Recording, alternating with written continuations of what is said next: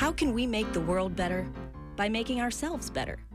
The Dr. Joe Show explores how you can make positive personal change by using his groundbreaking and highly effective I Am approach to understand who we are and why we do what we do. Your small changes can have big effects. Join us now for the Dr. Joe Show with Mark Stiles of Stiles Law and your host, Dr. Joe Shrand. Uh, ladies and gentlemen, welcome to the Dr. Joe Show. That's wonderful. That is wonderful. And I just want to mention that Tom McCoy is also here, uh, who is Hello. uh, another co-host. Hello, Tom. What's up? And on WATD, coming in from his studio is Ben Nipiton. I don't know if Ben can hear us, but it is awesome. So we got our whole team tonight. We're here. Yeah. And later tonight, we have an incredible guest uh, calling in from Yale University, uh, Dr. Andrew Ulrich, who is, I think, one of the one of the heads of the whole emergency room department, emergency medicine. So we're going to be learning a lot about emergency medicine and how they are responding to COVID because these are really some of our frontline heroes. These folks right there in the ER, just saving lives and trying to stay alive themselves. Speaking, Did you say he's that doc? he, he's out of Yale, so he'll he'll be telling us. He, so he's calling in from Yale.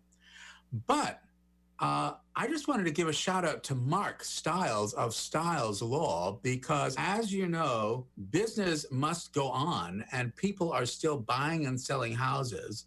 And in order to do that, they need the expertise of legal counsel and lawyers like Mark Stiles of Stiles Law. So what they have done, Stiles Law, because they don't want people to come inside because that would be unsafe and unwise. They've set up an outdoor tent, a tent where people can come and sign their paperwork, almost like a drive-by at McDonald's, but for mortgages. It's like it's like the McDonald's of mortgages. It's Well, so we were really hesitant to do it because of that. um, you know, because we've always held a really high standard of oh, service and and white glove and five star. And you know i know there was a lot of people that do what we do and would simply meet people at dunkin' donuts or on the hood of a car and this and that. And we were always way more organized and proactive and had nice smooth closing. So i'll tell you that was a a, huge obstacle for me mentally to say like this will work but um Th- but it is. It really is. I mean, they come up, they drive up. We're like, okay, are you here for Stiles Law? And they're like, yep. It's 11 o'clock closing. Okay, pull your car in over there, and one of our roller skating attorneys will roll over with your fraps. yeah, nice. But I mean, it was, uh, you know, and I owe a lot to you, Dr. Joe, because I, as I've been saying, and I, I said it, I don't know if it was on the news or not, but they interviewed me for like 15 minutes and, you know, it was like a two minute piece. So at some point while I was talking to them, you know, we, we, um, we discussed like why I was doing what I was doing. So basically, I'm I'm taking it very seriously. I'm taking it very very seriously, and you know, a lot of people were you know saying I I'm coming off as as panicked or I'm I'm presenting a, a an appearance of of chaos, and I owe it to you and some of the guests that we've had on the Dr. Joe show over the last two or three weeks to guide my decision making because I will say this, Dr. Joe, without question, we're getting zero guidance from you know our overseeing body, right? Mhm. So the the legal boards and the um, and the agencies that you know we look to for guidance, zero, right? Politicians have tried; they're doing their best, but they no one knows how to deal with this.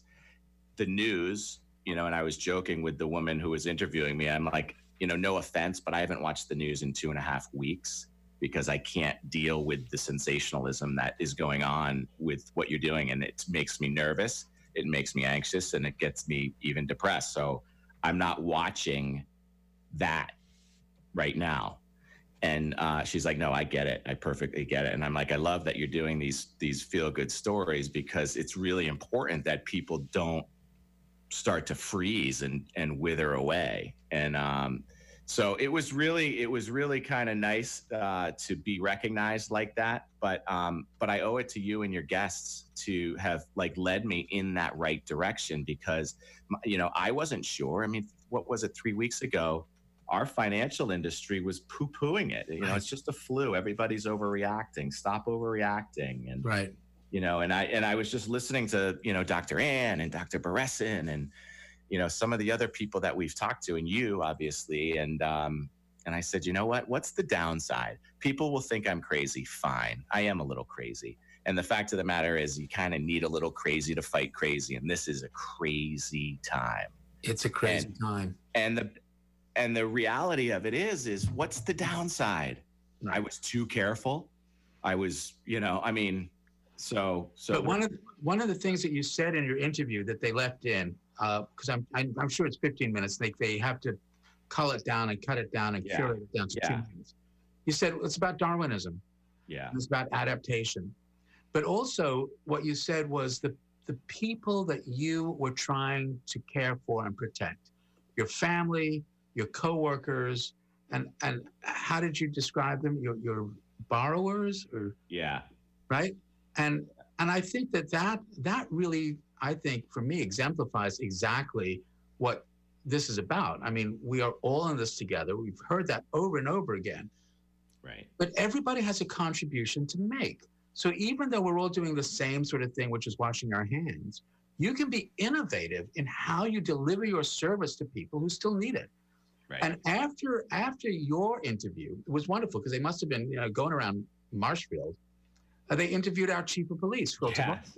Yes. And that was a wonderful interview because, folks, this is remarkable. Crime is down. Crime. I, I'm getting goosebumps just talking about it. But in this in this moment where people could just so take advantage of other people, crime is down. And either it's because people are home and so there's this opportunity to rob their homes, which could be one sort of cynical way of thinking about it.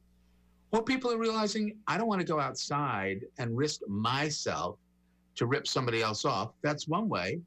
Or the other way is thinking, you know, we really are in this together. And there's a moment in time now where we can pause and just recognize what is happening in our world.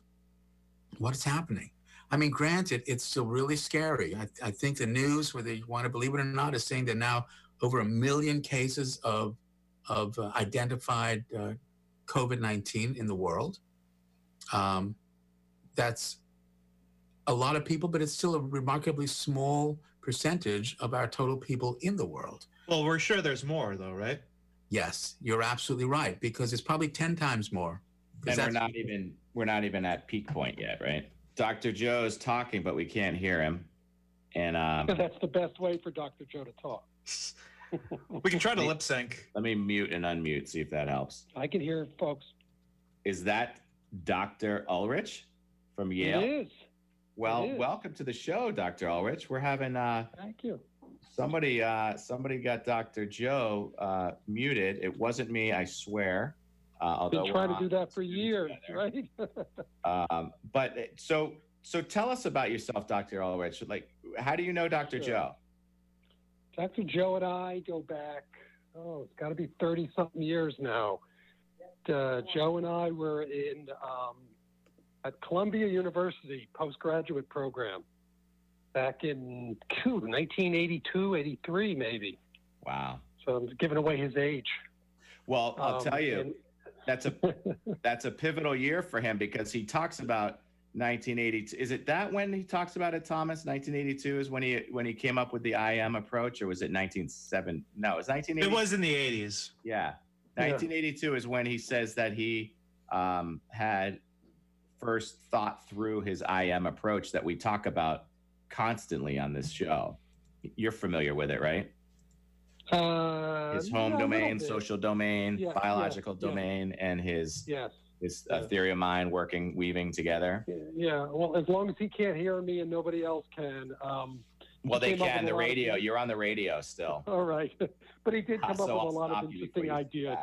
So, Dr. Owens, how's it going out there in Connecticut? Are they? Uh, is i- are I know that there was a big super spread out of a 40 year old's birthday party, but other than that, where do you guys stand with flattening the curve and and and peaking and and how everybody's done quarantining? Like, what do you expect out there?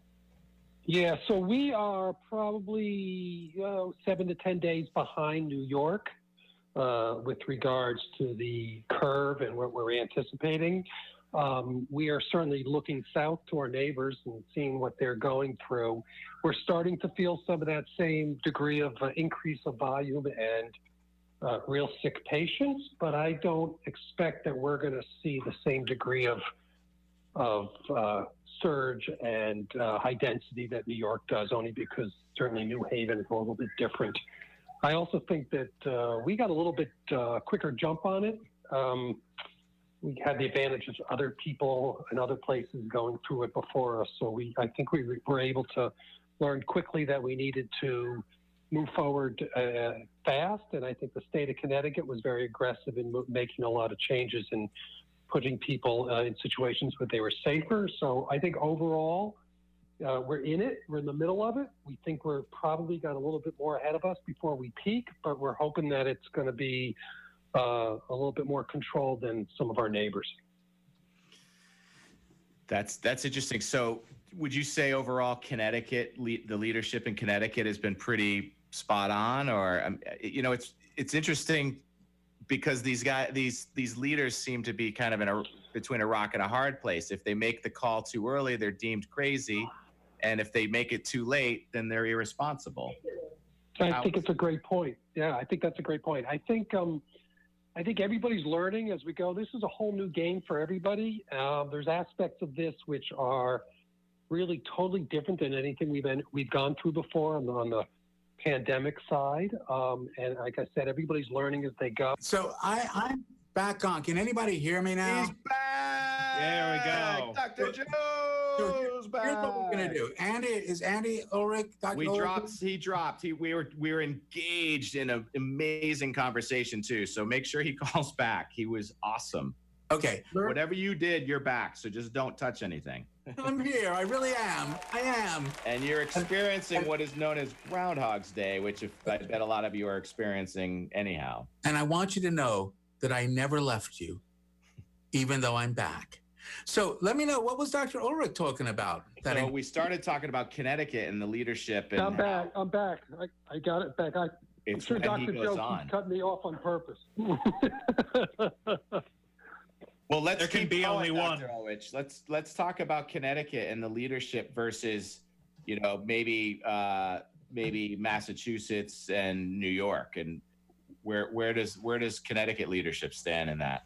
So, so I think um, th- they've been again sort of learning from folks around us. They've been pretty aggressive in in pushing people, you know, inside and away from the hospitals whenever possible. I think it's very difficult to compare, you know, one state from another because we're all sort of facing somewhat different situations. Um, I know. Why, but um, why is it different? I mean, it seems like everybody's treading lightly, like they're afraid to be wrong. Well, I, it's a great point. I'm not sure that they're afraid to be wrong or nobody really knows what the next step should be. Right. I think they're different in a couple of ways. I think New York is so unique with the population density and um, the fact that it, you know the, the, population alone is going to overwhelm the healthcare system there much faster than it would anywhere else. I think Massachusetts less so, although in certain areas like Boston it may be a little bit more problematic.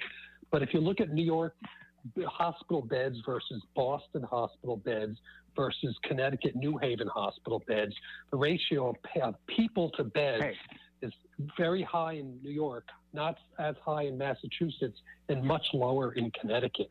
So we have the ability to absorb many more patients than the other places do.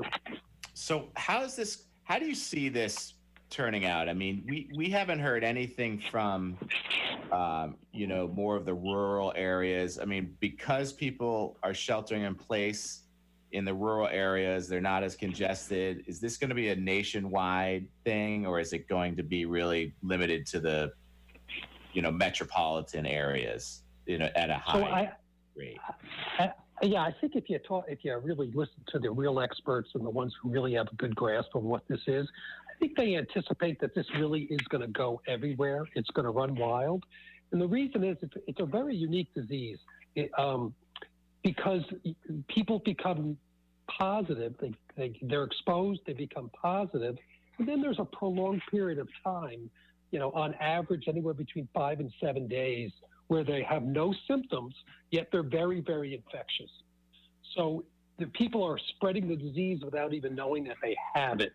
Unlike the flu or other illnesses where you tend to get sick relatively quickly after you get exposed. So the ability to protect yourself and protect others is much greater. So because of this, you can imagine in high population density areas like New York, like Boston, you know, the people just are around each other so much without knowing that there's an illness involved that everybody gets sick. Eventually, because our world is just so, you know, open without walls, is eventually it's going to go everywhere. It started in China, it spread through Europe, it's now in the States, and it's going to go everywhere in the States. How severe it goes is really dependent on the ability of, of, of the population to protect itself staying inside, social distancing, all the important things that we're now starting to do as a, as a country and really limit the exposure today. The reality is this is going to be here for a while.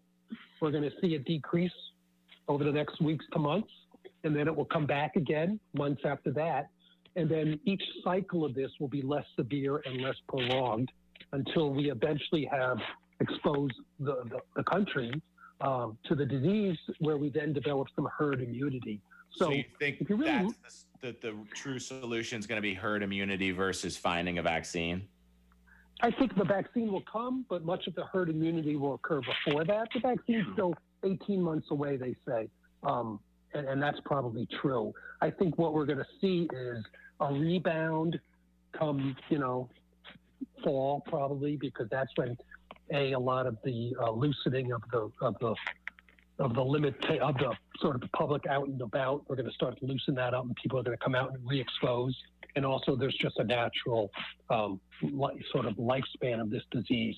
So I think we are going to see it come back. But I think, as you know, the real experts, uh, Fauci and others have said, I think when it comes back, it won't be as severe, it won't be as prolonged. Um, we will have learned about it from this visit, so that next time we'll be better prepared. And do you think so? Let that... me jump. Let, let, me jump in for a sec. Sorry, Tom. I just wanted people to know I'm back. And that there was a glitch. They, the Zoom wanted me to use my phone and not my computer audio. So welcome, Dr. Ulrich. I'm really glad you're here. Um, and I, I, will I will come back with my questions. I know Tom had something. Go ahead, Tom. And do you think it'll be standard practice right now, no matter what, that we start wearing masks the second we hear the cases of these prop up because I remember being told, like seeing in the headlines, like, "Oh, don't wear masks," or like it's. They even said um, World Health Organization, "Well, there's no proof that it's human to human," and so people were yeah. just going out with no masks. Do you think that'll yeah, just I, be the standard response? I think we're learning more and more about it. We're learning how it's transmitted. We're learning about the whole disease process. I think what they've learned now it really is uh, um, important for the you know person to person transmission protection. I think masks are now becoming uh, recommended again in any area where there's a close contact, public contact. I think that's what the mask is really doing. It's just decreasing your exposure from one person to the other um, and minimizing the amount of droplets that we're sort of giving to each other. The real answer is is what we're doing is social separation. That's really going to be the key to this. And I think, as painful as it is and as difficult as it is, that's the answer to minimizing now the exposure and the and the um, severity of this outbreak, which is really keeping people apart. Let the let the existing virus that's in that round run its course, and then get people back out exposed to, to each other. So what do you what do you recommend for those that actually have to interact? As it stands, what I do, we're we're waiting for legislature so that we don't have to be face to face interfacing with the consumer. But right now, in order right. to notarize their document, they have to be in front of us at our in our yeah. in our presence. What what so, should uh, what is yeah. the best practice that we could be doing to minimize the the spread of this? So I think certainly social uh, separation, uh, you know, staying uh, uh, uh, not in crowds, not close contact with people. That certainly is a big part of it. You know, masks are a big issue because of the availability for everybody to have them and have the right type of masks. And it's a struggle for us in the health care system as well as the general public. But certainly, masks are now shown to be somewhat effective in protecting. I think hand hygiene and all the other things that we've learned in third grade on forward of sort of taking care of ourselves washing your hands properly, keeping your hands, you know, away from your mouth and your face and other things are all ways to help decrease the exposure. Um, it's shown now that this virus can live on clothing and on fabrics for somewhat of an extended period of time. So it's not just you getting exposed at the time of contact, but that it's there and, you know, you can bring it home and then somebody gets exposed at home. So a lot of this really is common sense. And we do know that common sense is really common, but, um, you know, doing the proper things with, you know, health, hygiene, and cleanliness is the biggest tool that we have right now. So, so just so there's full disclosure, I want people to also know that that Dr. Ulrich and I go way back, long before either of us were physicians. But we we doing where where was it in New York? We were doing pre med. Yeah, yeah. Long uh, time 1982, 83, something like that. Something like that. Long time, yeah. and and he has gone on in his career. Uh, lots of great work at Boston Medical Center, now at Yale. What's your actual title there right now? I'm the vice chair of clinical operations at the uh, Department of Medicine. The vice chair of clinical operations. That's huge. So what? You know, I know I know we've been talking a little bit, and I missed some stuff. And Mark had a question that he that he wanted to ask. Do you remember what you were going to ask? I wrote it down.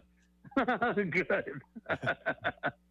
Go ahead. So we started talking about the masks. One of the confusions that I have with the mask is the person wearing the mask. Are they protecting themselves from the virus, or are they protecting everyone around them from the fact that they may be symptomatic already? So it depends what kind of masks we're, we're, we're talking about. The ones that most people have access to are just cloth masks, and that's really just protecting.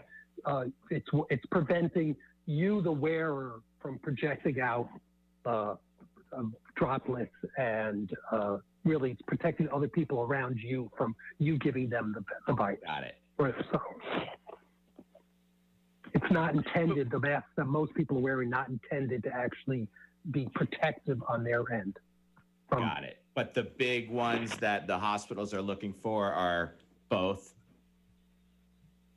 Correct. So the, what the what the healthcare system is struggling with is the what we call PPE or personal protective uh, equipment of the of the degree that is truly protective to the wearer in the midst of you know working in and around patients who are COVID positive. And th- that's the material that everybody hears and reads about that there's a shortage and that hospitals are struggling to get and to hold on to. Um, that's the, the big concern right now within the sort of uh, front line. Because that's protecting the front lines from from the virus Correct. coming Correct. in, but also if they're symptomatic from sharing it with their community, right? The, both. The, it does both. Yeah. yeah. So it is but true that, that yeah. so it is true that anything like a scarf or a bandana could prevent you from spreading it just that way. So uh, again, I think there's a lot of uh, there's been a lot out there about what to use and what should be used. Anything that covers your face and mouth that decreases the amount and the duration and the distance that anything that any saliva or any aerosol stuff coming out of people's mouths, anything that decreases it is going to have some effect of decreasing your risk of exposing it to somebody else but they're not real effective on cloth masks or bandanas are not intended to be protective. So, uh, you know, although people wear it because they don't have anything else, um, doesn't mean it's bad. It just doesn't mean it's as effective as some of the real equipment that's made to do that correctly. Yeah, and I think what we're finding is psychologically, it, it really is soothing a lot of people psychologically because they feel they have something over their their face, but it's really important that people realize they don't become complacent because of that. That just 100%. because psychologically they're less stressed out, unfortunately, we don't know enough yet. And that's, yeah. that's really the issue. We just don't know, but we're learning and adapting all the time. And I'm just wondering, what, what's the tone like in, in the emergency rooms right now? So it's very interesting. I think um, you know, the, the people who do what I do and, and the nurses and the techs and the physicians and everybody who works in the emergency department, um, you know, they're working in an environment which every day they do something which puts them a little bit more at risk. This nun may be a lot more than usual, but the personalities are really uh, incredible to watch people jump in and do what they can with what they have. There has been very little in my surrounding as well as having spoken to colleagues in New York and San Francisco and Los Angeles, it's amazing the willingness of people to do what they need to do in an environment which is very scary because it's unknown, um, and also in a situ- you know, situations where there is concern that they're not they don't have access to the best equipment or the right equipment in order to protect themselves to the best degree. Um, but it's really incredible to watch this team effort of everybody doing what they have to in order to take care of the patients we see. You know, it's, it's interesting. I don't know about uh, other folks, but I find that when I'm challenged with something that I really love doing, I, I sometimes find myself taking everything to another level where my enthusiasm is more, my excitement is more, where there's, there's I hate to say it, but even a rush because this is part of what we're trained to do is to help people and now there are so many people who need it. Is is is that happening? Is there almost like a, well, I want I don't want to say a high but some sort of wow we are really in this we're really going to do this as opposed to withdrawing and being fearful I, approaching I, it I think it's a great question. I think it depends on the individual. Some people approach it one way, some people approach it another way. What I do think is is pretty consistent, and I think it's kind of it's the you know silver lining of a dark cloud, which is of you know everybody now in this entire society feels like they've lost control. Their life is just different. It's not what yeah. they're used to. The anchors that they're so accustomed to um, just don't exist. You know, the, the, the, the gym isn't open, the restaurants aren't open. You know, their television shows and sporting events that we used to do and watch just don't exist. There's no normalcy. And for most people, there's no way to get that. But for the small subset of people who do what I do, there's some degree of normalcy. And I think mm. that, as much as anything else, is what's pulling people in because it's the one part of their life that they can control, mm. and that is normal. Wow, that's a, an amazing insight. Amazing insight. Well, I learned I learned it from you, Joe. I learned it from you. Oh, God, Learned it from you, Dad. Doctor Doctor Ulrich, can you can you help can you help us understand a couple of things? A lot of people have been asking me um, or talking about because they know that I, all I'm doing is listening to doctors. I, have I've shared publicly many times. I turned off the news two and a half weeks ago. I'm listening to the smartest thing you could do, right? What's that? Except listen to doctors. Yeah. Well, I said smartest I, thing you could do is turn off the news. Yeah. I'm only listening right. to Dr. Joe and his guests right now, and they've led me the right way so far. So okay. one of the questions I was wondering, which no one's really given me a good answer, and feel free to say you're not sure, and the medical community is not sure, but we started talking about this second wave, right? So people either come out early or um, you know we're not quite through the the curve, but it are we anywhere closer to understanding whether or not if you've had it once, you're now immune, so you can actually go out and help like the herd immunity is supposed to be set up for? So I do think the experts, and I am certainly not a virologist or an expert on that level, but what I'm being told by the experts that, in fact, there's very, very, very strong evidence that if you've had it, you probably will, you won't get it again, at least not in the short term, that you have some degree of immunity now. Uh, it seems like this virus does change like most viruses do. It doesn't change quite as quickly as, for instance, the flu or others. So the degree of immunity might actually last a little bit longer. If you get the flu in, you know, this year, it doesn't mean you won't get it next year because the flu that comes next year is a little bit different.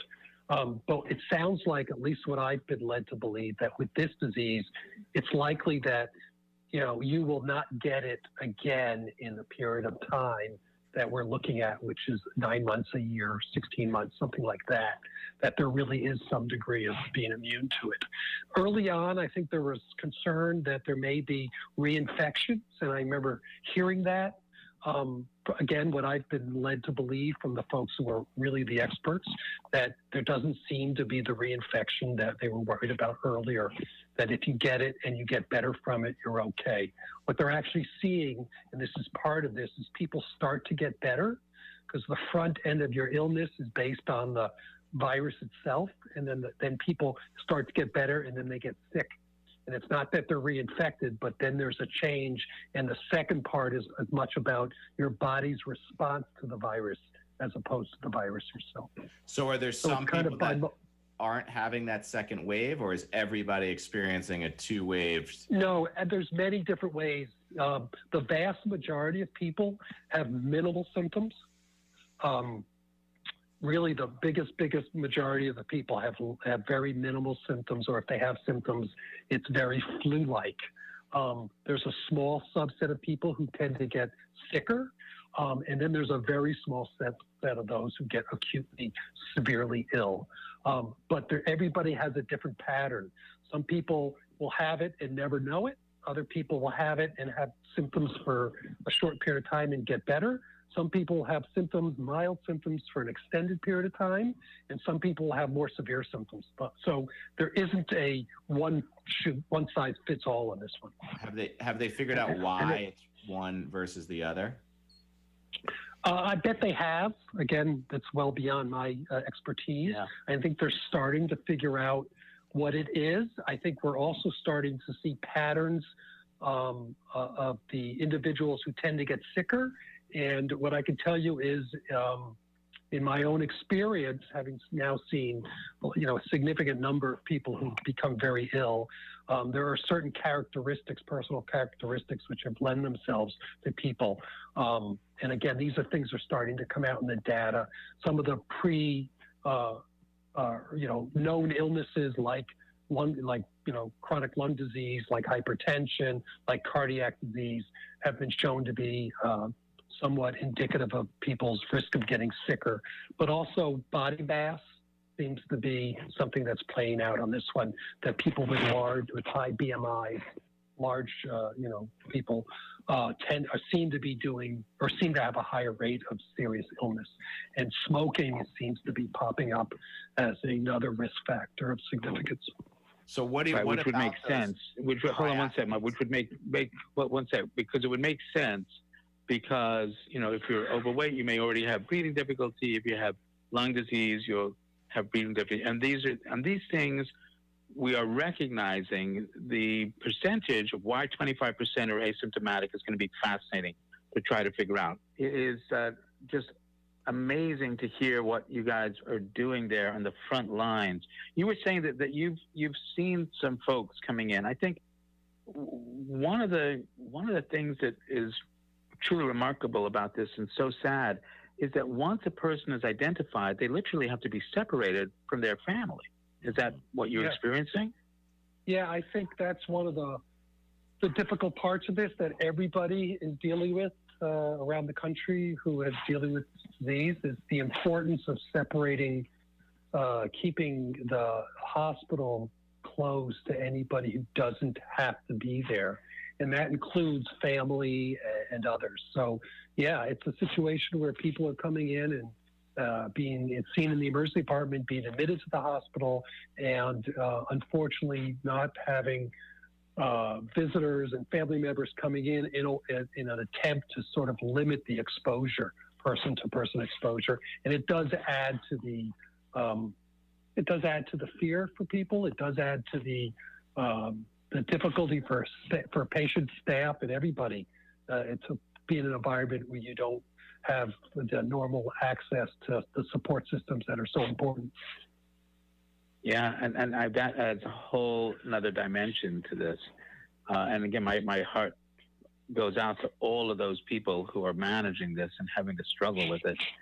Um, again, in, in, terms of emergency room, can you sort of go through what, what a process would be for somebody who is not yet diagnosed but suspected? What happens? Do they wait outside the emergency room? What do you guys do? So it's a great question. I think uh, every place is trying to approach this as best they can. Um, one of the keys to this is really um, uh, much of the efforts that have gone in across the country in all the departments of health and every every healthcare system of trying to educate the public that um, you don't want to come to the emergency department, you don't want to come to the hospital unless you really have to. And this there's really been incredible work uh, locally here in Connecticut and throughout the country of you know the healthcare system sort of going and, and trying to uh, identify new ways to, to take care of patients um, uh, in, in, lieu of sending them to the hospital, sending them to the emergency department. So the entire primary care system has really been asked to do something which is very unique, which is really to do a lot of outreach and a lot of care that doesn't uh, typically happen. So um, the biggest part, the business biggest success that we've seen is the work to keep people away from the hospital. But there are those folks who do have to come because they're sick enough and they can't manage at home anymore. So when people do come, it's um, sort of a rapid evaluation to determine who we bring into the hospital, into the emergency department for further evaluation, and who we try to see and have them go home from uh, out front without further exposing people inside. So, so much of what's happening for this pandemic and this disease is trying to minimize, you know, the, the utilization of the facility, the hospital, the emergency department. A lot of the testing that's come forward has all been outside ambulatory testing. A lot of the uh, triaging and evaluations of people is, are being done external to the department, external to the hospitals, so that we really, really can try to protect and isolate folks and not have uh, commingling wherever it's avoidable. And, and what are the, the things that, that our listening audience can take home? If, if they have this, this, and this, then they should go to the emergency room. But if they don't, they stay home. What are, if there are three or four symptoms that people really need to be aware of? So that's a great question. And there are a number of different, you know, not everybody presents the same as we talked about, and not everybody has the same symptoms. But certainly the ones that seem to be uh, uh, those that appear with patients to become a little sicker are high fevers that don't respond to the typical medications, uh, chest pain, shortness of breath. And I think early on, a number of people have these symptoms and they resolve. Um, for a number of people, they don't, and they get worse. You know, certainly if you're sick and you're concerned that you are, uh, you know, struggling, then, um, you know, if you have a, a physician or a health system to reach out to by a phone, or a lot of places are doing a lot of telehealth visits. Uh, that's your first chance and opportunity. But if you certainly, you know, have a significantly high fever that doesn't respond, if you have chest pain, shortness of breath, difficulty breathing. Those are the signs and symptoms that uh, we, we want people to come to the emergency department so that we can do further eval and see where they are. Mm. And yeah. at what point are you? I mean, this. I mean, the, the, vision that I'm having right now is like MASH 4077th, where it's real wartime triage. At yeah, what point? Absolutely. How do you how do you determine? I mean, is it just the people who need ventilators at this point that are coming into the hospital, and everybody else has to wait until they need a ventilator? So I think it's um, it's a great question. I think, uh, and, and, and again, not every place is, is seeing the same uh, degree of surge. Some places it's much worse than others. We're all seeing what's happening in New York and the difficulty that that system is having uh, with the number of patients, the number of really sick patients. And that's the concern for all of us is that the, the number of really sick patients is going to overwhelm the ability of any health system to take care of them. we are seeing overall um, numbers of people presenting, which are not, at least locally here, uh, not that high, but the percentage of sick patients is much higher than normal. So um, that tends to be what we're seeing, and that's a lot because people really are heeding the advice that they've been given. And there's a lot of access to information locally here.